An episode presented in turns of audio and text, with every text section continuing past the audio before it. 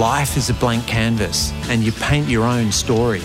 I'm Lee Rogers and welcome to the Blank Canvas. I'm going to be chatting with the trailblazers, artists, thought leaders, athletes, the entrepreneurs and creators, incredible individuals who inspire us to live large.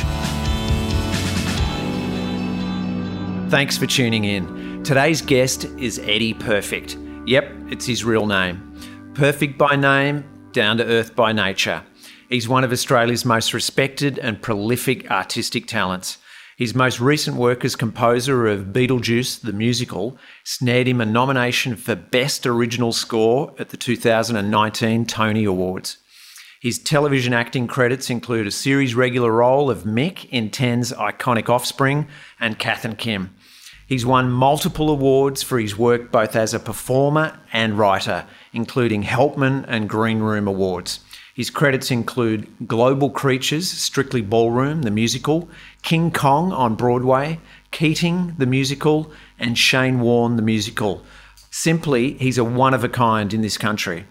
Eddie's also been a regular fixture on the Australian comedy circuit. His solo shows, Angry Eddie, Drink Pepsi Bitch, misanthropology, and songs from the middle. When my wife, Kate, as in Kate Zabrano, came home from working with Eddie on South Pacific with Opera Australia, she said, This bloke has such a sharp mind and intellect. I'm literally winded by the speed that he gets there before everyone else. On that note, please welcome to the blank canvas, Eddie Perfect.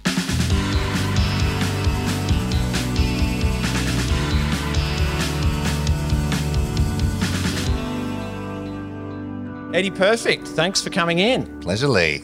Wow. How does a bloke from Mentone in the suburbs in Melbourne wind up on Broadway writing, composing, creating two massive musicals? Well, the short answer to that is I don't know the answer to that exactly, except that, you know, nothing is really that planned. I had a, like, you know, a dream that I wanted to be a Broadway composer, but of course I had absolutely no idea how to go about doing that. And I um I started as a visual artist, and I left that and I went and studied opera, and then I didn't like that atmosphere, even though I learned a lot about classical music. I left to go and be a performer in musical theatre, and I studied in Perth at the West Australian Academy of Performing Arts. And when I was there, I mean, I'd always been interested in music, and I'd always played music from ear. Um, and I started writing songs for theatre while I was there. There was a lot of opportunities to do that. And I remember in my third and final year at WAAPA, um, instead of performing in one of the performance slots, I asked if I could workshop a piece that I'd written or that I was writing in sort of collaboration based off the stories of a lot of the students in first year with the first year students. And it was a cycle of songs called Up. And it was really kind of about um, the precipice between sort of like being a young person and being an adult and you know that kind of like taking off taking flight idea. And it was just me at a piano with 18 students and it went for about 50 minutes and that was what I did. And I remembered very much the experience of that was like oh this feels every bit as good if not better than performing. And from that point on I think it kind of my writing has just done uh, has kind of gone in an upwards direction, and and performing has sort of diminishing returns for me to the point where like I find it hard to find the joy in performing. I think maybe because I've worked with so many amazing performers, and it's such a discipline, it's such a muscle that I am quite happy standing at the back of the theatre. So I just kept writing for the theatre. That included writing for myself, just because that was economically viable. And then I wrote my first musical, which was Shane Warne the musical, um, but that was very much creating in a vacuum. So me writing the music, uh, what we call uh, the book in music theatre, which is the script, and um, writing the lyrics, whole thing. Um, and it was very much life 10 up to 11. And after that point, I wrote some material for um, Baz Luhrmann's adaptation of his film, Strictly Ballroom, for the stage, Strictly Ballroom, the musical. And that was great to work with Baz and to work on something that was commercial and that had the resources of a commercial um, production company like Global Creatures behind it.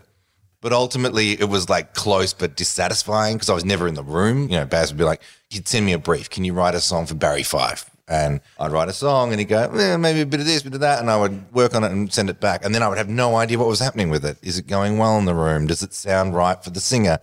All those things that are a massive part of writing a musical, which is being in the room and shaping it. I wasn't there for with Strictly Ballroom. Right. So when that finished, I was like, man, what, what am I doing? I want to write a score. I want to work with great book writers and great directors on this. And, and my wife, Lucy, was like, you need to just buy a ticket and go to New York.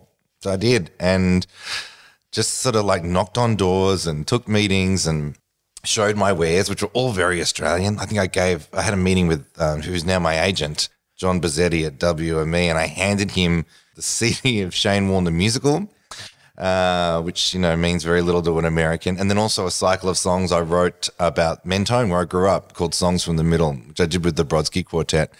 Uh, so you couldn't think of anything more kind of niche within a niche. But he saw something in it and became my agent. And um, when I heard about Beetlejuice going around, I pitched on it. Um, I kind of talked my way into that pitch. They weren't going to let me pitch because they were like, "Who's this weird Australian guy with the With horrible name. name. Yeah, Eddie Perfect. well, what a good. But he's made a musical about a bogan cricketer. He's perfect for the job. Totally right for Beetlejuice. They, they, I said, just let me write two songs for free, and they agreed. And I wrote those two songs. Actually, I wrote three in the end, and they loved them, and they gave me the job. They'd never seen me, they never met me, they knew nothing about my Wow. career as a performer or my profile, or anything like that. Um, I mean, I could have had like you know uh, a room full of monkeys on typewriters writing this thing for me, and they would have had no idea. But they gave me the gig, and um, and that kicked off four years of writing and development that eventually became the show. That's how I became a Broadway composer. Wow, that's incredible.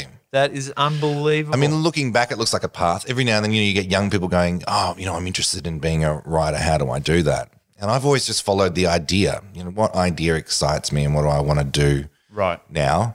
And you know, you get a little door opens, and you kind of wedge yourself in, into it and through it, and you do the best you can with that opportunity, no matter what it is. And then, you know, it leads to the next thing. And then looking back, it looks like a path, but on the way through, it's just like hack, Yeah. hacking away at the vines with a machete. You know. Gotcha. So, what sort of kid were you at school?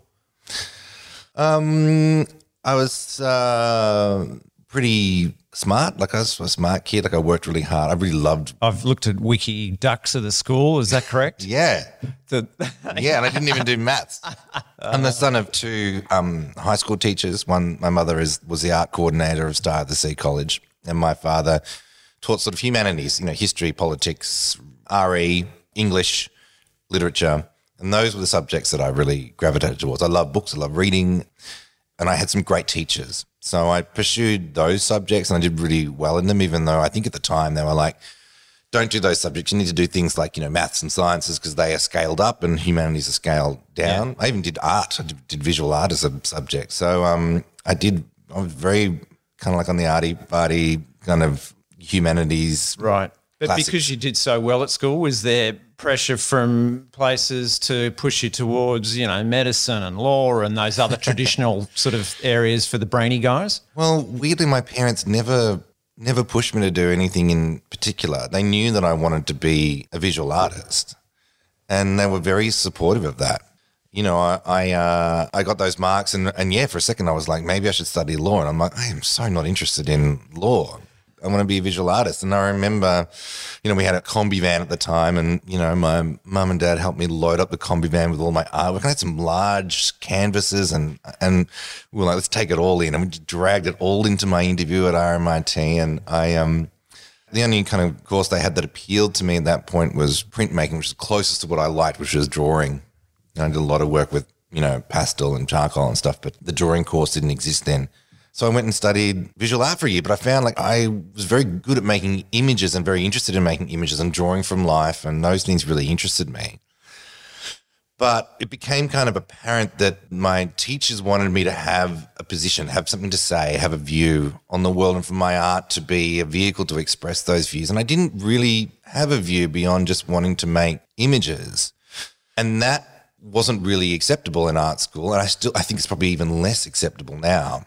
The idea of going to art school to study actually how to paint or how to draw or how to get proportions right or to get anatomy right is actually quite foreign in art school now. It's very conceptual or sort of like a post um, abstraction world. And you know, you can't go in there going, you know, I want to learn chiaroscuro or, or camera obscura, or I want to be able to do incredible portraits. You know, that sort of felt very outdated in 1996, and it's even more so now. I mean, you know, you're supposed to be doing installation and performance, and you know, it's very theoretical, and um, you know, that sort of wasn't what interested me. And it wasn't until I found songwriting that I was like, ah, this is where I have something to say, and I know how I want to say it. Um, and this is the kind of art form I think I can throw myself into and wrestle with until the day that I die. You know.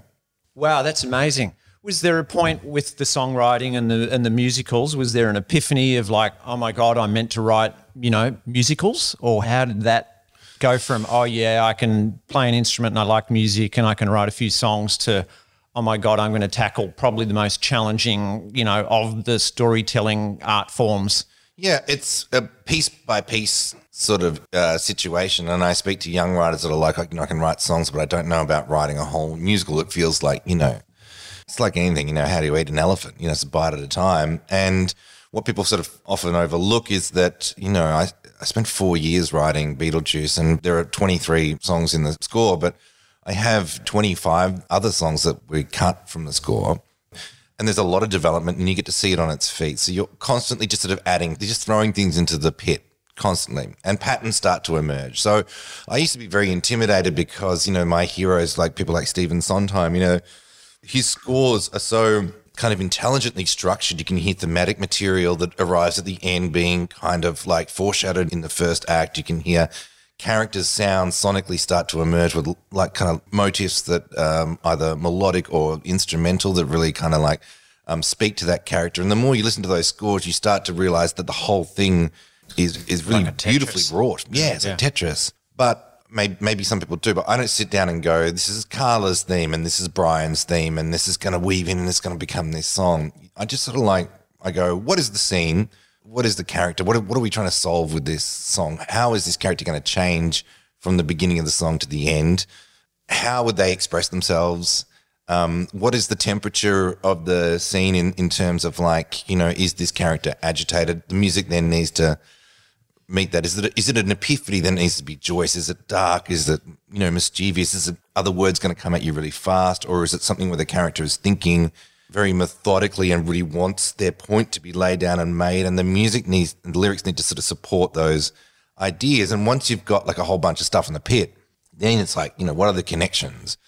This song's great for this character, especially when they sing la da da dee da da, and you're like, okay, well, through the score, you know, you might even when someone references that character, you might find a way in the orchestration to have na da da dee da da, and it's like there's that thought, that character emerging, and you know, you build it that way and polish it. So it's not one moment. It's really just like, you know, I'm trying to think of an analogy. You know, when you start surfing, for example, you know, you start on the white water and really small waves. And as your confidence grows, you build up bigger waves and you, and you keep kind of stepping it up. You know, no one gets thrown into, you know, 15 foot Pipeline. pipeline, and, and, and it's like, now surf. You know what I mean? Yeah, yeah, gotcha. That's cool. That makes sense. So tell me about Broadway. When I think of you going over there to do that, two major musicals, I don't know, probably what, 20, 30 million dollar productions each. Yeah. And you going to a place where the media scrutiny on you and the musical is going to be really intense. You're an Aussie, you've got the name Mr. Perfect. Yeah. You've written a musical about a bogan cricketer in Australia. Like, you must have balls of steel. Well, it wasn't my plan to do both at once. That was that that was not something that I was sort of interested in doing just because of the workload. But those massive decisions about when you're going to go with a musical, when it's going to take a theatre, when it when a theatre is available, they're largely out of a writer's hands. And so when King Kong and Beetlejuice had a really parallel production schedule, it was incredibly stressful. But I was also naive enough to just go, "Ah, "Fuck it, let's just let's just do Have it, a crack." whatever." Because everybody I worked with in New York was so supportive and and got along so well and so collaborative. I was a little taken aback when I foolishly poked around to find out what the response was to stuff that me, just kind of as an Australian, an outsider who was completely unknown to New York audiences and, and the Broadway, larger Broadway, and sort of, um, I guess, theatrical media community, just kind of balled into town with two shows that people might be a little bit like, "Who the fuck is this guy? You know what I mean? and which is totally fair enough. So some of those responses were pretty negative because they hadn't seen my graft, basically. I'd done all Yeah. of that in Australia, and they were just like, "This guy has done nothing." Yeah, it looked like you got it too easy. Yeah. Whereas there are a lot of, as you you could imagine, a, a huge amount of um, theatrical composers and lyricists in New York, Yeah. who have been, you know, inside that process, whether that is, you know, doing regional workshops, doing out of town workshops, doing um, sort of symposiums and forums and classes and um, having a song up at the at the Lincoln Center focus on young American composers. Spotlight. I'd done none of that. No one knew anything. So it did seem on the outside, even though I don't think I'm like an ostentatious person, I do have an ostentatious name and it was an ostentatious kind of reality. And I kind of have to accept that. So I just kind of like, I was just like, well, you know, I know that I didn't, there's no way of talking yourself into a $26 million musical. You have to write stuff that the people that are signing the checks have faith in. So I was like, that's what's happening. So I'm just going to keep going. And Kong was the first to premiere, and Kong did not do well, like critically or commercially. And then Beetlejuice did sort of okay critically, but then we managed to burst out of this sort of New York bubble, which was like, this show's a piece of shit. Somehow they decided that Beetlejuice was not really a piece of value, but we managed to break out of that because we got nominated for eight Tony Awards and it gave us a chance to perform at the Tonys. And that performance and the cast album got us outside of that bubble.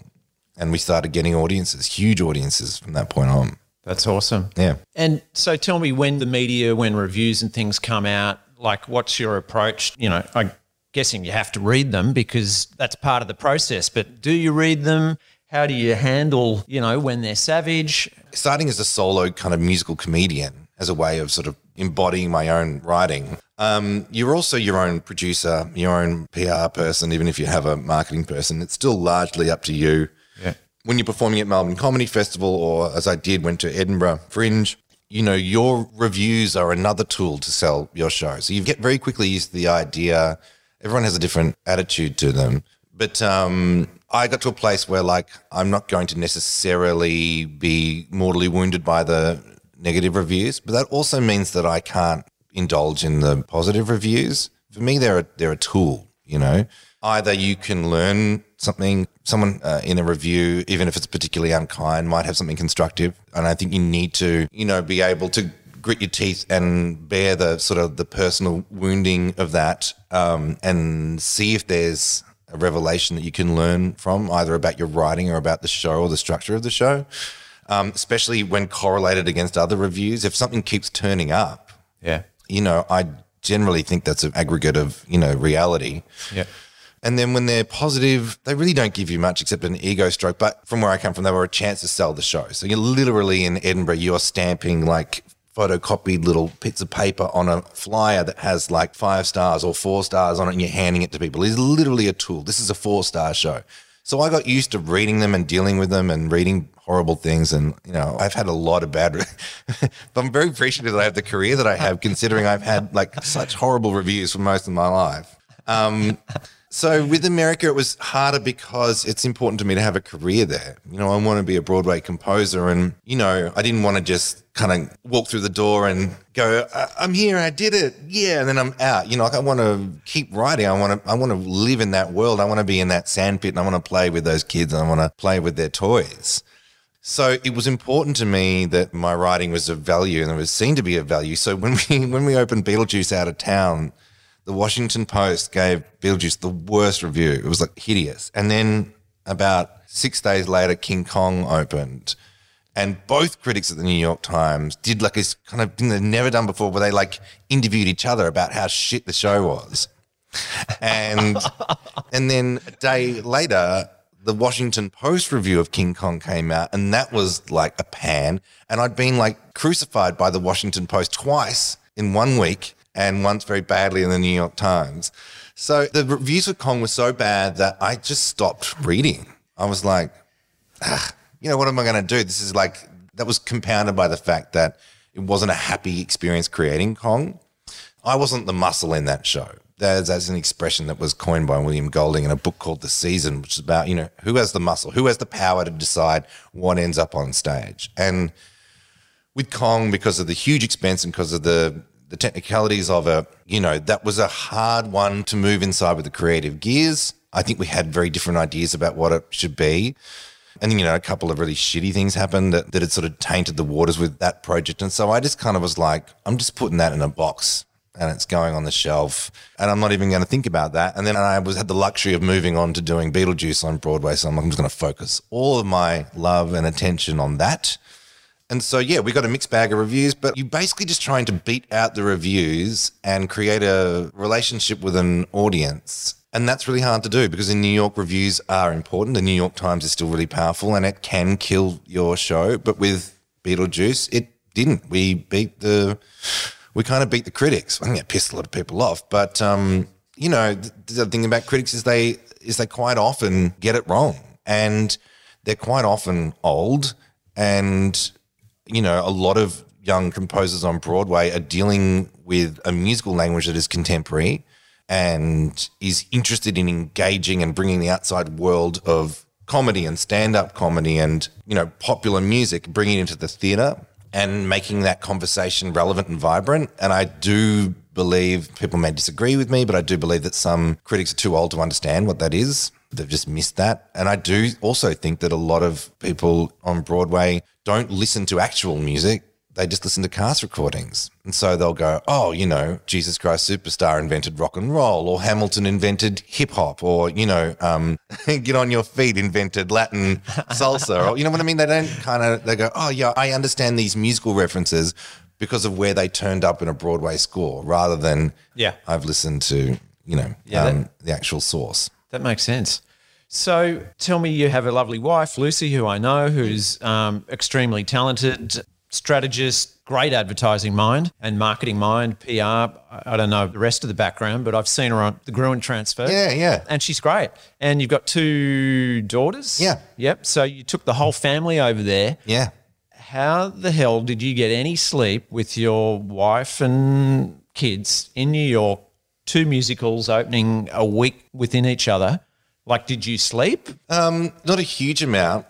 Uh, I've told friends this story, but I'm going to like go on the record with this story. But um, we, lived on the Upper West Side on 76th Street, right near the park. It was an amazing location. We had a very small apartment, and we worked out sort of via our kids going on play dates and meeting parents that we had this by far the smallest and least nice apartment of anybody that we knew.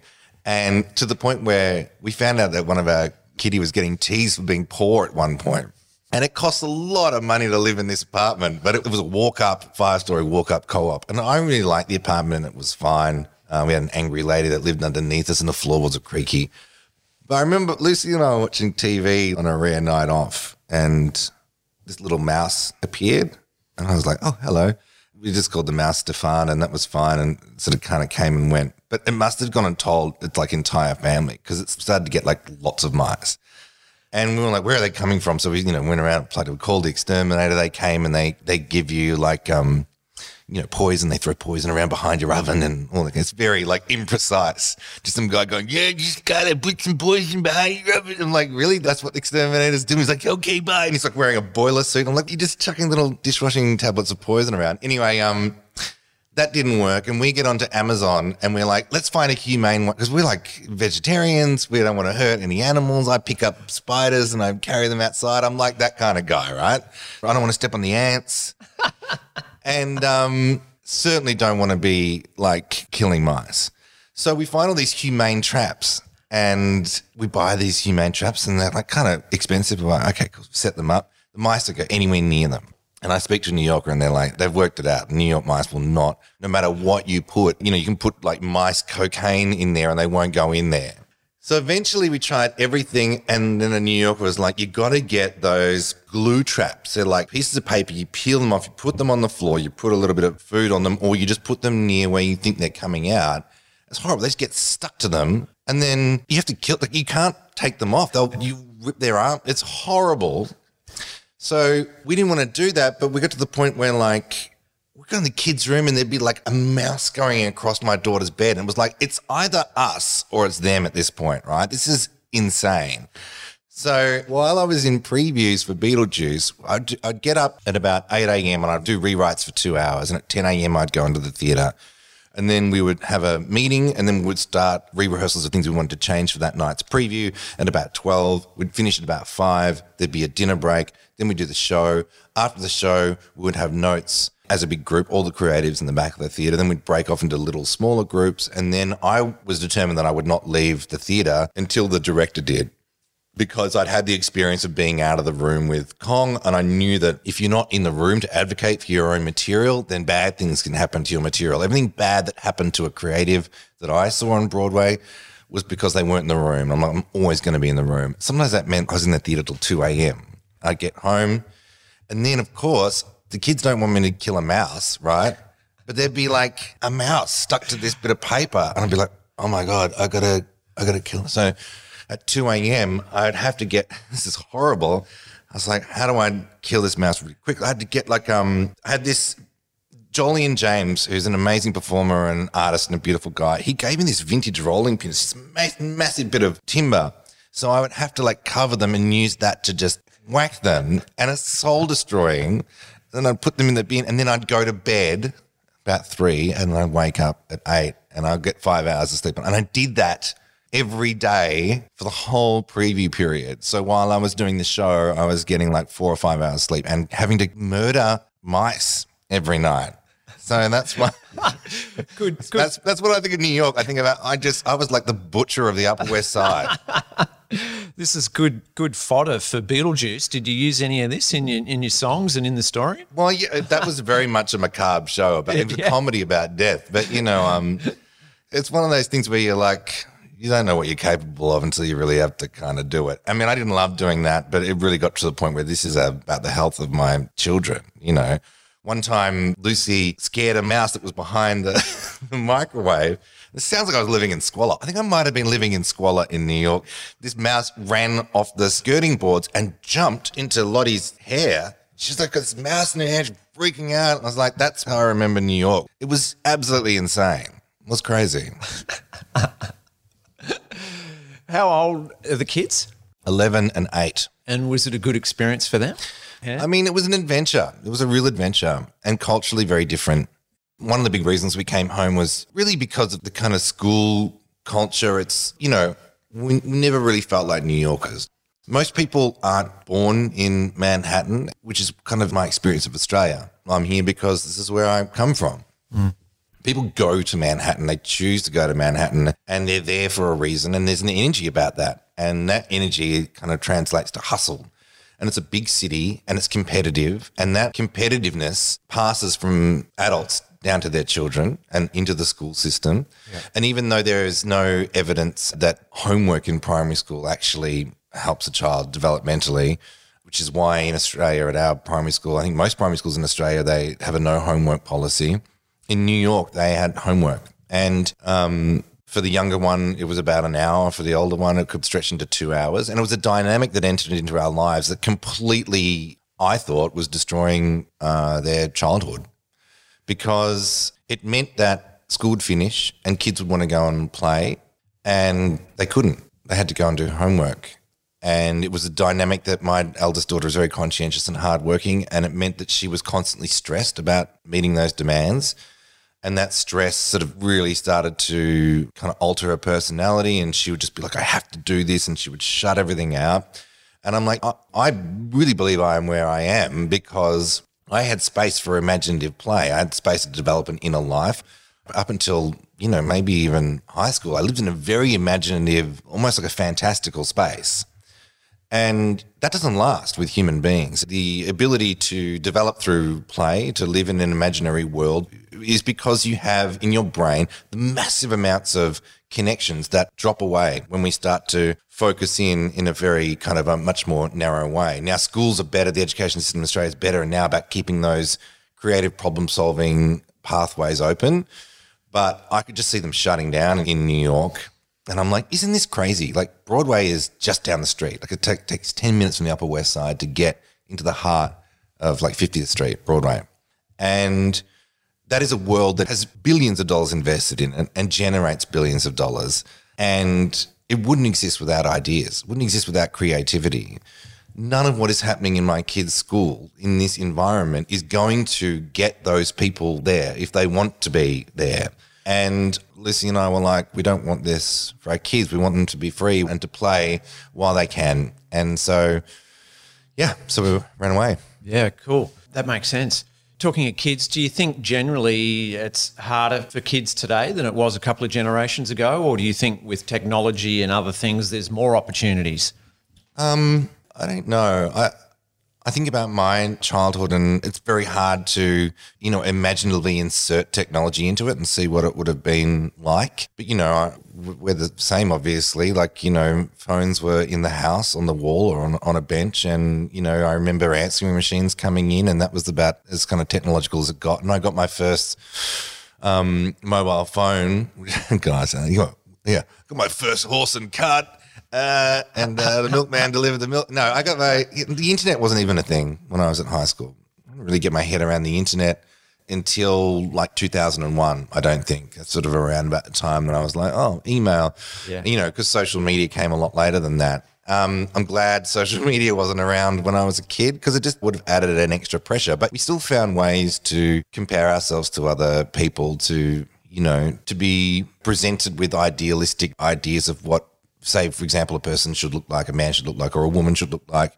We still found ways to be influenced by that. Um, mainstream TV was a much more focused communal thing. You know, all, all eyes were on that box. You know, the media was, uh, the pool was smaller, or less ways to reach you, but we were watching more of the same thing. So culturally, we were being influenced by that particular outlet. So, you know, I, I, I do think it's different, and I do think it's hard to regulate with my kids. You know, um, especially you know the online thing. So it's it's difficult because it's changing. I think you know, but raising kids and being a kid has always changed, and I think those challenges have always been the challenge to meet a changing world and to parent in that world or to be in a kid in that world. It's a shifting shifting sands. I think it's always going to be shifting sands. Yeah. Gotcha. So when your kids, for instance, um, I mean, it's a few years until they'll be leaving school, but based on your experience, if they were saying their final year of school now, do you think you'd be saying go to college, go and, you know, do a degree or get a qualification or that kind of thing? Or would you be saying just get out there amongst it, get a job, develop a work ethic, find what you're good at and go for it? Like, what's your feeling on those sort of two distinct approaches? Well, I guess my bias is to go to university because that's the sort of environment I grew up with. That's that was sort of the cultural expectation of my parents' education, and I and I can't see anything. I can't see any kind of negative really with university unless you're doing something you don't want to do. What was valuable about university for me was it was, uh, you know, an, a chance to focus in on something specific, plus to do it in a way where no one that was teaching me gave a shit about whether I was there or not. And I did find that confronting. And I know a lot of my schoolmates found that confronting and left because, you know, in, at my school, you know, you got told off if you didn't do your homework. You got called into the headmaster's office if you didn't turn up to a class or if you were late. You were accountable. People knew who you were. You were part of a community. There were expectations. There was a continuity. It felt like people cared that you were there. And then you go to university and you turn up to the lecture or you don't. You go to the tute or you don't. You hand in the work or you don't. It's on you, you know? And I found that very confronting, but I also was like, right, I have to want this for me. I have to want this for me or it's not going to happen. I have to find the place to motivate myself or it's not going to happen. Now, if you can find that on your own, then I guess that's okay. Because it's so weird that I ended up doing what I'm doing and I had no way of seeing that. I basically want to load my kids up with opportunities and choices. You know, what direction is going to give them the most choices going forward. And I would hate for my kids to go, I want to do this, but I'm at a disadvantage because I don't have a degree or I can't, you know what I mean? Yeah. I'd rather they, they had a degree they never used than to find themselves going, wow, I'm five years away from this thing that I want to do because I didn't get a degree. Yeah, yeah. I could be wrong, but I mean, I'm sure everyone's got a different opinion and everyone's entitled to their own opinion, but that's my, that's my bias because that's where I come from, you know? Yeah, that's cool. Um, tell me about a couple of your shows. I've seen a bunch of them over the years. The, the first time I saw you perform was in uh, Misanthropology, Oh, right. Yeah, yeah. and it blew my mind. I got to be honest. And that morning, you know, the self righteous cyclist skit. That morning, we were in Adelaide. We were at the Adelaide Cabaret Festival where you were performing, and my wife and daughter and I, we were walking just a leisurely walk along the river. There was birds, the sun was out. It was just this idyllic setting, quiet. Here we go. Strolling around, and then the next minute, we just have this guy scream at us, get out of the fucking way. Like it just, we jumped 10 feet and this s- cyclist just flew by us by millimeters. And, um, you know, we were actually quite shaken. It was just this outrageous moment. Anyway, we kept walking in, got to the theatre, and then we saw your show. And one of the main skits, scenes, songs in the show was the self righteous cyclist. and we just looked at each other going, I can't believe this. So tell me about how that came about. Were you ever a cyclist and then you turned away from the crowd? How did that come to be? you know, that's the hard thing when you pick a target for, especially for comedy. Everyone's like, I'll get some rev head go, yeah, I'll kill all cyclists, and, you know, or you'll get some cyclists go, you know, this is so unfair. You know, we're all like, it's just totally, totally fair enough. I ride a bike. I love cycling. Um, but, uh, but this happened to me just the other day. And I think that riding your bike, I think we should all ride bikes. I lived in Amsterdam for three months and it blew my mind. I was like, this is the best. People should totally ride their bikes. But in Amsterdam, you have a crappy old bike, you ride it along a bike path, you're constantly stopping and letting other cyclists. It's very chilled out. Everybody's getting where they're going. In Australia, there's like, I live in Brunswick East, I'm right near that Park Street bike path. Bike path. And I bought this terrible old bike on an auction site just when I got back. It's like a milkman bike, and I can't go, you know, more than five k's an hour on it. I'm leisurely riding along. It was the first day of the Melbourne, New Melbourne lockdown, so it's quiet.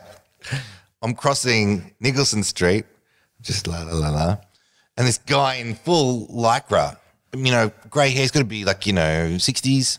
He's like, "Where the fuck are you going?" And I was like, it made me so irrationally angry. I'm like, fucking chill out, boomer. You know what I mean? Like, what are you like trying to catch up with your Peloton? Like, fuck off. Where are you going? And where are you going so far? Like, what is the rush? But there's this thing in Australia. And like, we're just going to rag on cyclists, and you know, you'll get a lot of hate for this. But they're a great cyclist, all right? They're a great cyclist. I have no problem with. cy- I am a cyclist. I believe in it. But I'm bringing the go slow thing back because I used to get sweaty going everywhere. I'm like, this is crazy. Why am I like, why am I furiously trying to get to where I'm going in five minutes with 400 gears? I'm like, no, I'm just, I'm going to get there when I get there now. I'm just like chilled. So when there's no one around, you get yelled at by a cyclist. It's because they don't want to break. They don't want to stop. They don't want to deviate there is a sense that when you're on the bike, you are the pinnacle of human existence. You're doing what other people can't do, which is you are using your human energy to power a bike. You're completely sustainable. You're shrinking your carbon footprint on this planet. You're better than anyone that drives a car. Everybody must get out of my fucking way. That's the kind of weird attitude. I don't know where that came from. And yes, I get it. It's dangerous on the roads and car drivers are absolute dickheads with cyclists. And I'm, I'd want to be on a bike path too. But I'm like, it's a shared path. Chill the fuck out. End of the rant. Yeah. Thanks for sharing. But I used my dad's cycle gear for, for that show. So I was like, hey, dad, have you got any old cycling gear you don't want to use? My dad's really into like, he's a road cyclist. And he's like, yeah. And then when he saw it, he's like, I didn't know you were using it for that. Oh, it was an incredible show. Unbelievable. Uh, let's talk about another show, Shane Warne, the musical. yeah. I saw that, blew my mind as well. Oh, God. Right. Yep. Congratulations. Thanks. I'm a mad cricketer. Are you? Yep. You a batsman, a bowler, an all rounder? I was a opening batsman when, you know, in primary school. Wow. Um, I had a very good straight bat. I was a really good defensive player. Like Right. they could never get me out, but I hardly ever scored any runs. So I think my career had limited potential. Yep. But, you know, grew up in the 70s, all those guys, the Chappells. Bats were heavy back then. Oh, they were so heavy. I had the Doug Walters model, Gray Nicolls bat. It was so heavy, I could hardly lift it, but, you know, carried it around everywhere, very proud of it. Oh, yeah, I remember picking up a bat and just being like, "How are you supposed to?" Because I was used to playing backyard cricket with like a light little bit of balsa wood, like Yeah. smacking it around. I was like, No wonder you were like defensive. Yeah. just put it in front yeah. of me and hide. exactly. So tell me about Shane Warne, the musical. Shane Warne, the musical was so bizarre because while we were in rehearsals and getting ready to open in 2008 at the Athenaeum, he knew it was happening because he was trying to sell one of his books. I think it was called Shane's Century or Shane's 100. It was about his 100 favorite cricketers ranked in order. It's a very nerdy book, isn't it? Everything I knew about Shane and cricket, I read in a book. I'm not a cricket fan. I never really played it, but I liked him and I liked him as a character because he you know, you you would ask people, what do you think of Shane Warne? Everybody had an opinion, and that's great. Oh, I love him. Positive, negative. Yeah. But from what I can what I could gather by reading about him and reading heaps of interviews and stuff, he's very friendly, positive guy, and his story is just so operatic. You know, it's got success, it's got value, it's got everything you would want except murder, really. And um, and so I, or him dying, that would have helped. I mean, I don't want him to die, but it would have helped to have an ending, but I didn't. Um, Lose his finger in a, you know, motorcycle accident. You know, that never happened, did it? No, no, no, yeah, none okay. of that. All right. Um, so yeah, so I took three years to write that show, and when we were rehearsing it, he would get asked every time he did an interview about his book, "You're going to go see Shane Warne the musical?" And he'd be all like, oh, bloody hell, there should be a law against this. They shouldn't be able to take your life and do it. You know, we were legal up to the wazoo, but we didn't want, you know, def- I don't know if you've ever dealt with defamation. I've dealt with defamation lawyers all my life, and they're the most annoying people. Again, sorry, defamation lawyers, but you are because no one will ever give you anything in writing or plant a flag in the sand. It's all about will you get sued or not. And so, you know, we'd had defamation lawyers look over it and go, this is fine. Because I basically, what I did was I took his autobiographies, which he's written like three. I just took his version of events and I just sort of like made it as ridiculous as possible. But it was what he said happened. So I was like, you can't really argue against that, you know?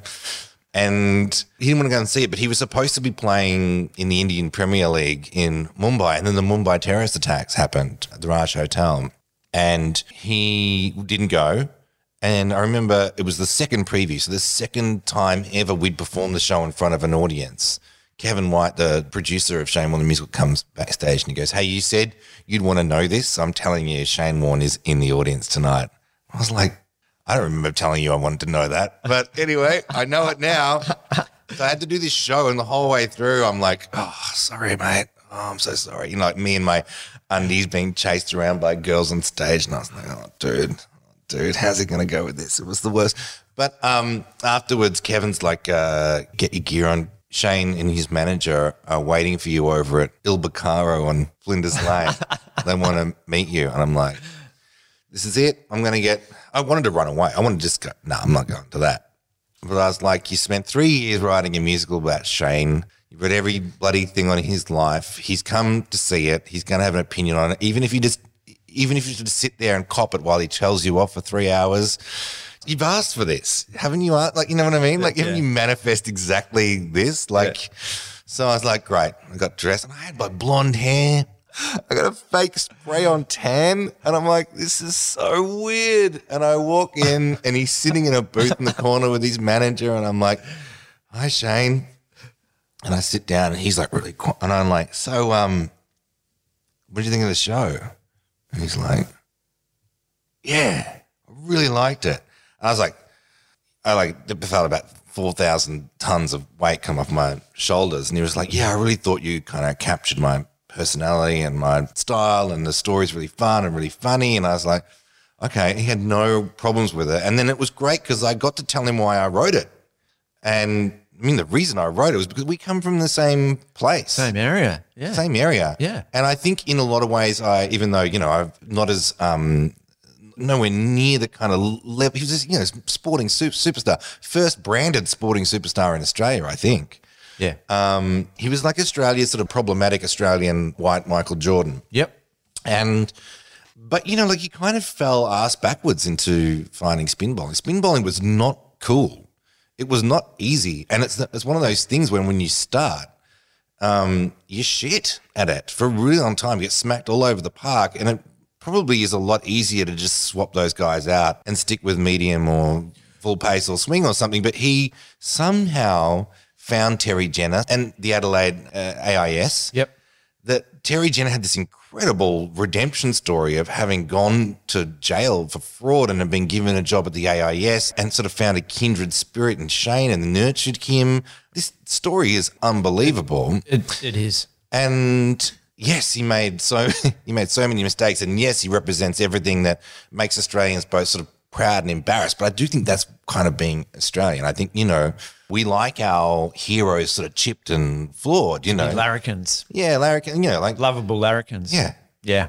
I mean, you know, Ned Kelly was a bushranger for God's sake, and he's a national hero. But it's about you know he's anti-authoritarian. He he wasn't squeaky clean. He didn't do things by the book, and then that's not me excusing the bad things he's done. But I also didn't think the bad things he did were really any of my business. And the bad things he did were like if you cheat on your wife, at some point your wife is going to yell at you in a room somewhere. And that was the scene that I wanted to write. And I wanted to give Simone that voice, which was kind of like pretty seemingly quiet in the press. So yeah, I, I wanted to write that story, and it was great to be able to tell him why I wanted to write it. And from that point on, he was really on board. He came to opening night.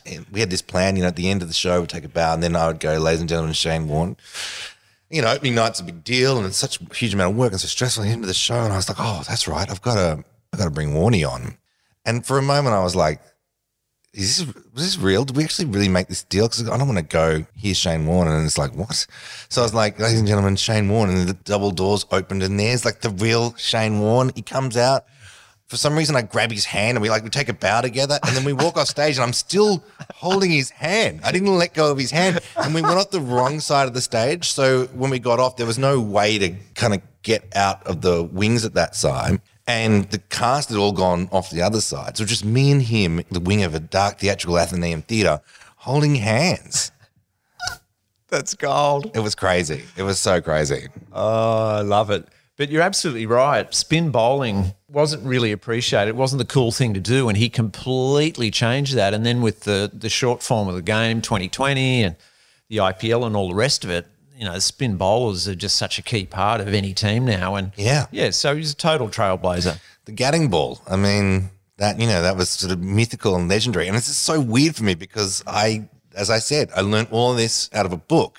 But you know, I'm really interested in in like as you are in in people. No matter what it is they do, you find sort of parallels. How Yeah. you know, fate and and well, not that I believe in fate, but like chance and luck and um, you know, circumstance and hard work and um, opportunities come at very odd times. And he he always said that um, Shane's always always saying everybody has a thing, and if you're really lucky, find that thing. And I was really lucky. I found the thing I could do, which is spin a ball and you know, fucking when he was a kid, he broke both of his legs, and he was on like a kind of a Dickensian trolley, was like a kind of a board with wheels in the bottom, and he's like, maybe that's where I got my super strong shoulders and wrists. I developed because I had to drag myself around on a trolley with wheels. Like what? It's like there there is myth and magic in everything in every world. I don't care whether it's you know accounting or whether it's landscape gardening or you know the people and their worlds and their lives and the things that happen to them are endlessly fascinating to me. And I've always been super interested in trying to find the music and the story in those things. Yeah. The key to life seems to be finding that thing, your thing. Yeah. And then just determinedly going after it, isn't it? Yeah, I I think you know there are two sort of maybe tragedies is a bit of a dramatic way of putting it, but let's just call them that. And one, one tragedy is never finding purpose, uh, never really feeling like you know this is how I'm going to make a contribution. You know, Yeah. Because Christ, who knows what it's all about? But it is about finding something and putting your life and your passion and sort of testing and measuring yourself against that thing and putting things in the pot. You know, whatever that is, just the pot of humanity. Yeah. Finding that thing is really important, and not finding anything is a tragedy. The other thing is like finding what it is and not being able to do it. I know what that felt like when, you know, I was like despairing, thinking I'm never going to be able to write a musical. I'm, no one's ever going to give me a score. I'm never going to be in the room. I'm never going to be a Broadway composer. And, you know, when you're tired and things are going terribly in the theater or you're having a, a lot of the time it's about people, like having a real creative clash with someone or and you don't know how to, you know, for want of a better word, win or, you know, get your idea, have your idea prevail you know, I remember what it felt like to not be in that sandpit and I'm like, this is this is a lot better. This is a this is a better problem than the not having this problem problem. Uh, talking of legacy, I thought of that as you were telling me about that. Do you think of leaving a legacy, and is that something that occurs to you, or are you just kind of pushing on from project to project? Yeah, that, I try not to think about it too much. And in fact, you know, I've um, I'm a, probably a little bit to my detriment. I'm not good at bringing work from the past forward with me and and keeping it in the mix. With all of my, even when I, in my twenties, my solo show, I'd write a solo show and I'd be like, nah, I don't want to, I don't want to do that like on repeating stage. yourself. Yeah. I'm repeating myself, you know, I don't want to, I don't have any kind of like classics, you know, I just wanted to keep kind of creating and doing something new every single time.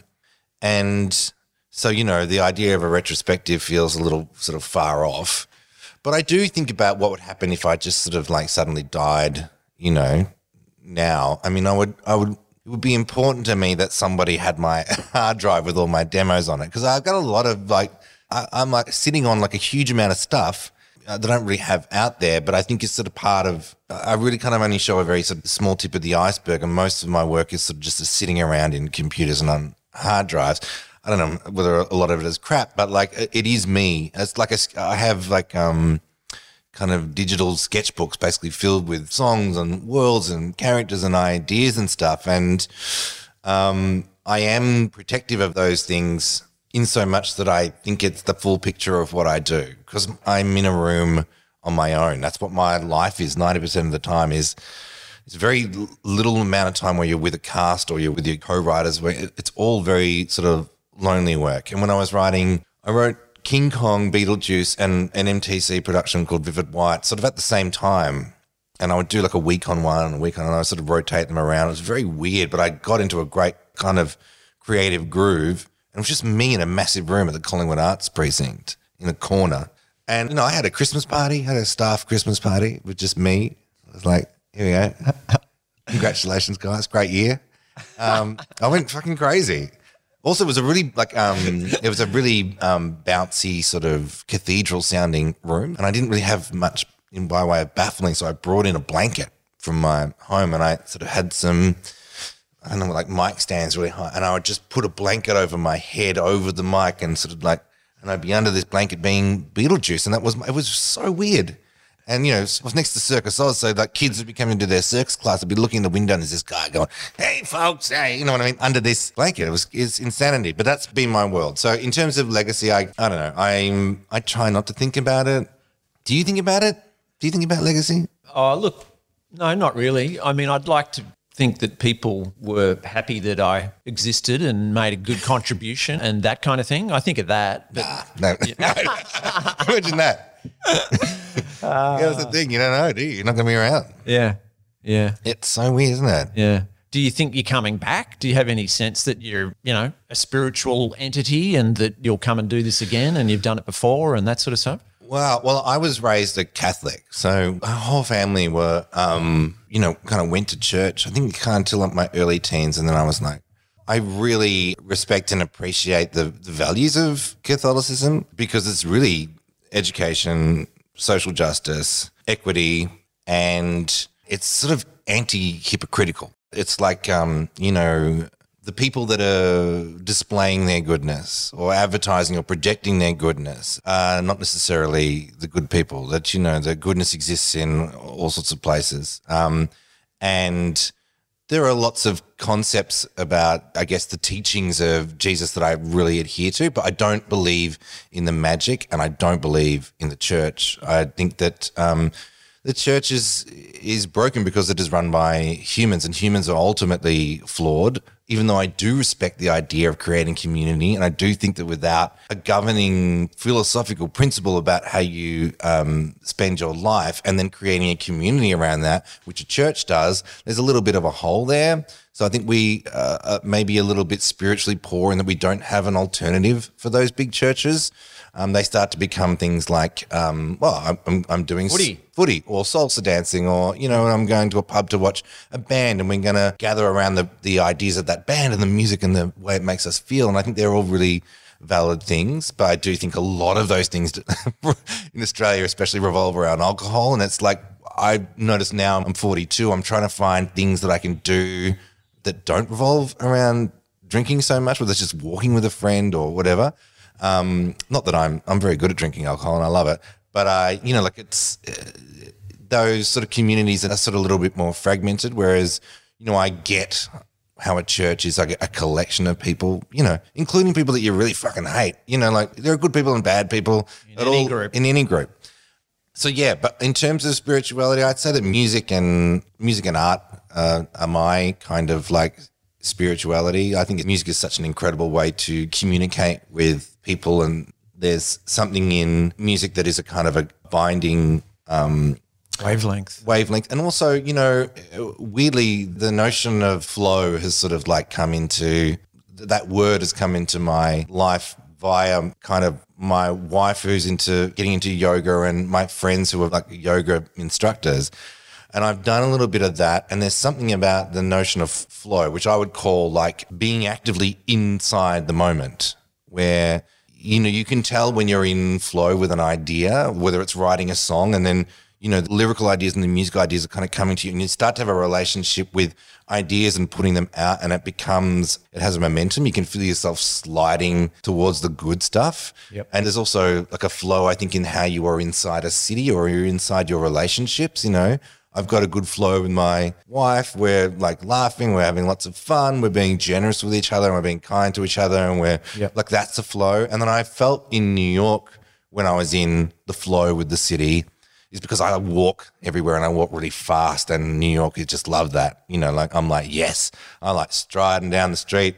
It's when, you know, like everybody's busy, but you're meeting lots of people and you're just kind of like, there's a busyness flow and a hustle flow in New York. We finished that and I'm going to meet you here. And then uh, it's very compact. So it's like, I'm going to meet you here for a drink and then I'm going to go see this gig and I'm going to drop in this person and boom. That's like when you're in the flow with New York, your life is busy and full and exciting and you feel like you're at the center of things. And when you're not, it's like, fuck this place. It's yeah. like, it just takes a massive shit on you. And it's like somebody's yelling at you on the street or, you know, you get run over by someone, whatever it is, you know.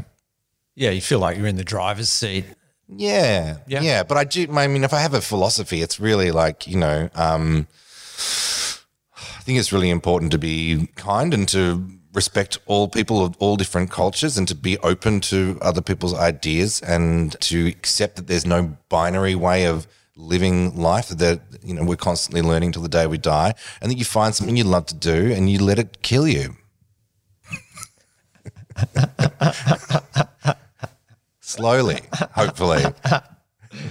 Sounds like a good plan. Um, to digress i saw the section of the Paul Hogan bio miniseries the other day, and I was watching it because I a few really years back, right? It was like yeah, but I only just saw a bit of it recently. It turned up on my feed, and I'm like, oh yeah, I wanted to see that, and never did, and I kind of watched a bit of it because I really wanted to like it because you know loved Hogs and you know blah blah blah. Anyway, I looked at it, and it, unfortunately, it didn't quite work for me. But it occurred to me that you probably would have been good for for the role. Oh, really? Did, did they have, did they ever offer that to you, and would you have taken it? Oh my god, would you have accepted it? I don't. That's a really hard one. God, I haven't really loved any of those sort of biopic sort of telemovie things. Yeah, and that's not to say that they're not good or, or they're not really well made or really well acted. And I've had lots of great friends and people I really respect and admire acting in them and doing great jobs. And I do think it's really great that we celebrate people from our own culture and we tell their stories. But I don't want to, I'm a terrible impersonator. I was a terrible Shane Warne. I just had blonde hair. That was it. And nothing else about me was really Shane like at all. So I'm like, I don't know, like I, um, and I have a kind of a, again, I don't know, obsession with just sort of like being me, I guess. Maybe because I'm so limited at being anyone else. Can't do impressions. Can't. No, can't do anything. I'm terrible. when I was telling my wife that we were going to be doing this, well, in fact, no. The other thing I thought of this morning, I recorded a podcast with her last week, and I asked How's her. That? Yeah, it was. It was actually pretty interesting. Um, do you hey, love your husband? she did a musical with you, South Pacific. Yeah. And anyway, we weren't talking about that. I asked her the question was, who have you worked with that, you know, blew your mind talent wise? And literally, I kid you not, you were the first name that came up. Oh, really? Wow, that's amazing. Yeah. I love working with Kate. I mean, Kate was responsible for kind of like talking me into it because I've always loved Kate and um, she was really insistent that I do it. And I was like, oh, Kate Ceberano's telling me I should do it. I should bloody do it. And we had such a great time working together. I remember um, the first day of rehearsal because it was with Opera Australia who produced it one of the big differences between doing a musical and doing an opera is when you do a musical, you turn up on the day and you're like, okay, what's the script and how does the music go? And you start sort of learning the music and stuff. And with opera, you turn up and you're just supposed to know it. Like opera singers turn up knowing the score. And so we're sitting around a table and I was like, oh, we're just going to, you know, read and sing through the whole score. And I'm like, oh my God. Because I was at the height of my like busy, busy period, you know, I literally turned up and I was like, what is what is South Pacific? You know, how does this go? And I'm like, oh, shit, I don't even know what I'm singing. I'm looking at the score. I'm like, so I'm sight reading like a absolute mofo. Um, and freaking out because everyone else is, and I'm sitting next to Teddy Tahu Rhodes, who um, who sings like you know some enchanted evening, and it's like I cannot describe what being physically next to that sound was like. It's one of the largest and the most incredible sounds I'd ever heard come out of a human being. It was like like an ancient gum tree that had been completely hollowed out and was just full of sound and it was just like resonating, resonating. out from him. It was unbelievable. Like at, at, points where he really opened up, it was like you know they say if you're like too near, there's some whales have like really powerful sonar and it can kill human beings. I was like, this is too much to be. my whole body's going to vibrate into atoms. Um, but I remember thinking, Kate's got such a hard role. She's playing, you know, this itinerant Vietnamese, like Tonkinese in the play. Yeah. Worker Bloody Mary. And, you know, she's eccentric and strange and, you know, exotic. And I was always like amazed by Kate on the floor. We had a great director, Bartlett Sher. Bartlett's really like, no bullshit. He's just like, that's terrible. Try that, do that, which I really loved. But some of the other actors were like, so we had a, we had a great time playing on stage. We saved each other a couple of times. I remember um, Kate like forgot a line at one point, which was fine. And another time she saved me because I was like about to come off my entrance and I was like chatting and joking around with someone else backstage, and Rowan Witt, who played like one of the CBs. I was like, oh shit, I gotta go on.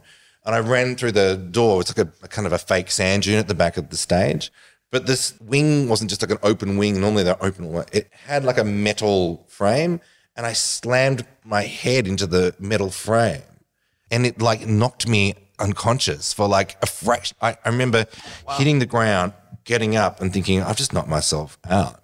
And then I staggered onto stage and I was like, ah. I didn't know what show I was in. I'm looking around and I'm see, I'm like, there's Kate Ceberano with her teeth blacked out and she's got bones through her hair. There's a lot of sailors. Just breathe. You'll work out what show you're in in a second. And she looked at me. I think she could tell that I'd done something pretty crazy. And she bought me some time. And I remember, I remember saying to her, "Thank, thank you." I was unconscious. It's happened to me twice. It happened in Shane Warne as well. There was a bit at the end of a nightmare where I, at the end of the nightmare, Shane goes, no. And like, it's like a kind of a primal scream. And um, I would really go for it, you know, like it was like Jesus and the lepers in Jesus Christ Superstar, heal yourselves. And I'd be like, no. And then I would collapse and I'd use so much breath that I blacked out. And when I got up, I was like, I'm on stage where am I on stage? What am I doing? What show? What show is this? You were like, and it, oh my god, did I send another text? It was probably it was probably like five seconds, six seconds. But those five seconds, I'm like, I don't know, I don't know where I am or what's going on. I'm like, there's an audience, you're on stage, look around. But I was on my own on the stage. I was like, uh, wow. And then it's amazing. Your brain, you just sort of breathe, and your brain goes, this is where you are. Like when you wake up from a dream, you know, when you're like, yeah oh, what's real and what's, you know what I mean? I've had that happen a couple of times. It's crazy. Wow. Kate said you wrote a song for her during the show and she put it up on her wall in her studio for a long time.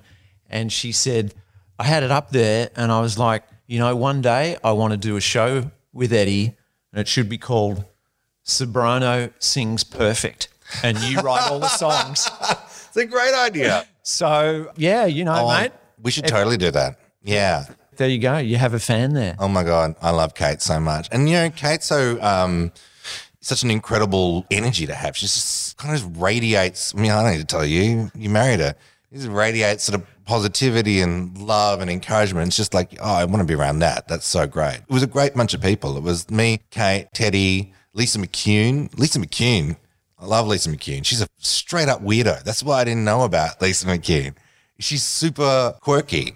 And I was like, oh, because she was always like Lisa McCune from Blue Heelers, like got multiple gold Yeah. Logie, and she's Australia's golden girl. And you meet her and you're like, holy smoke, you're like right out there in a great way. So it was fun. She sent me to a massage place um, that she sent me to a massage place because I was complaining about this is Lisa McCune Yeah. a sore neck. And like we had this bit where we were waiting backstage to do Honey Bun in the second act.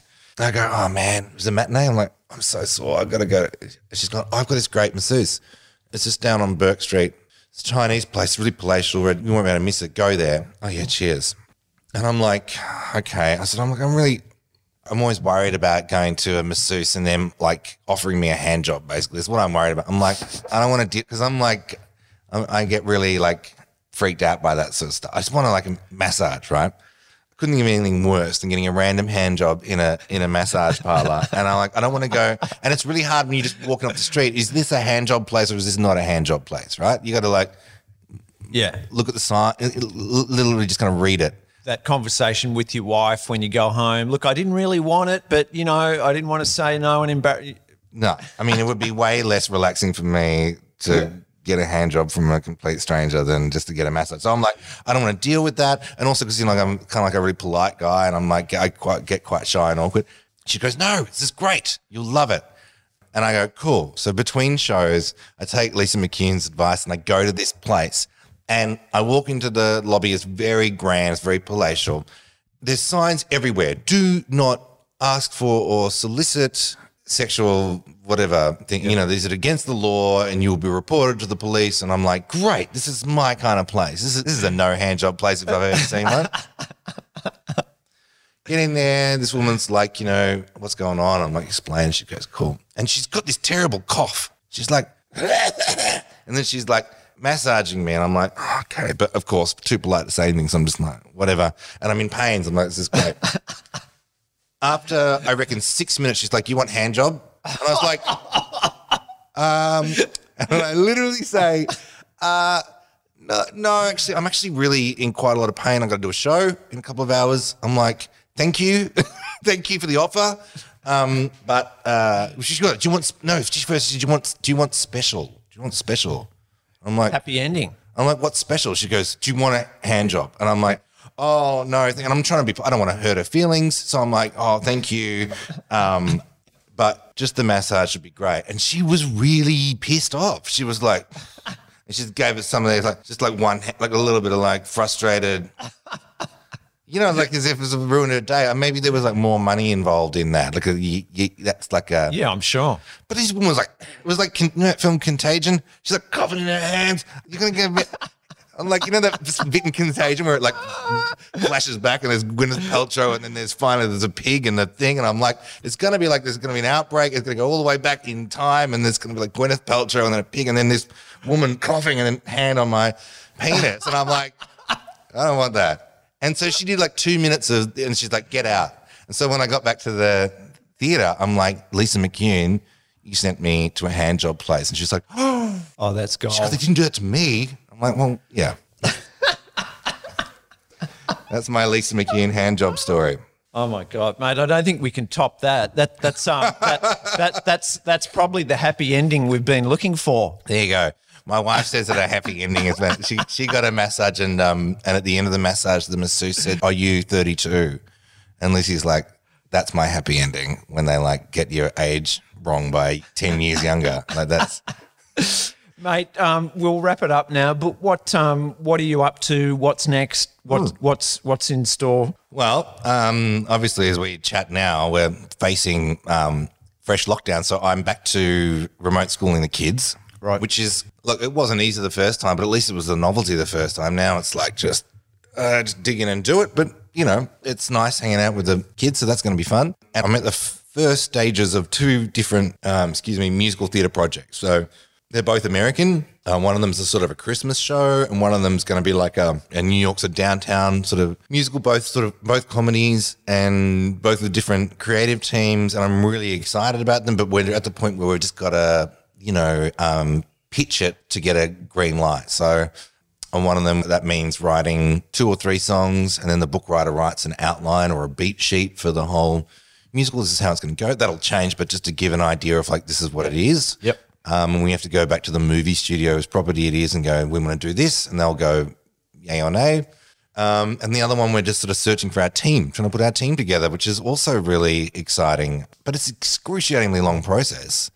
Beetlejuice was like four years, and that was just from when I came on. It was going for four years before I came on board. So hopefully none of these are that long, but um, they're what's happening. And then I'm trying to, as soon as we can go back to performing in Australia, I'm trying to think of a, a project like a solo show, like Misanthropology, which I haven't done in 10 years and is very scary to me, but that's the, that's the aim.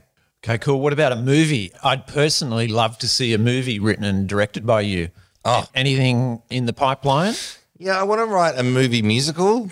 Um, so I've got a few ideas about what they might be. But yeah, I, I like the idea of making them. I love movie musicals. It's my favorite genre of films. I mean, they're all so different. I have a lot of favorites, and I actually kind of like the idea of creating a and writing a, a musical for film first. Uh, I've always wanted to write for Disney, so that's something I'm still like out in the ether. I love to write, you know, songs for them. Um, so you know, like that's down the line. But yeah, absolutely. I love the combination of music and film. I think it's a really terrific medium. Awesome. Well, mate, I look forward to watching it. Cheers. And thank you so much. That was a really fun chat. Thanks for having me on. Good on you, mate. Oh yeah. Oh no, that's right. Oh, we're like, do we shake? Can't. Okay, we better. Gotta Okay. do the master El- chef at elbows. that. Thanks, mate. Have a great day. Cheers. You too. Well, I hope you enjoyed that conversation with Eddie. Sure, he's super talented, but what a kind and generous soul he is too. Don't forget to subscribe or follow so you never miss an episode, and ratings and reviews are good for your health. Next week's guest is Deborra-Lee Furness, a dear friend and literally a force of nature. Actor, director, human rights activist, mother, and wife of Hugh Jackman. Until then, live large. The Blank Canvas is produced by Lee Rogers and me, Rien MacDonald, with audio support by Jason Murphy at Gas Inc. and music by Rodrigo Bustos. This has been a Milovich production.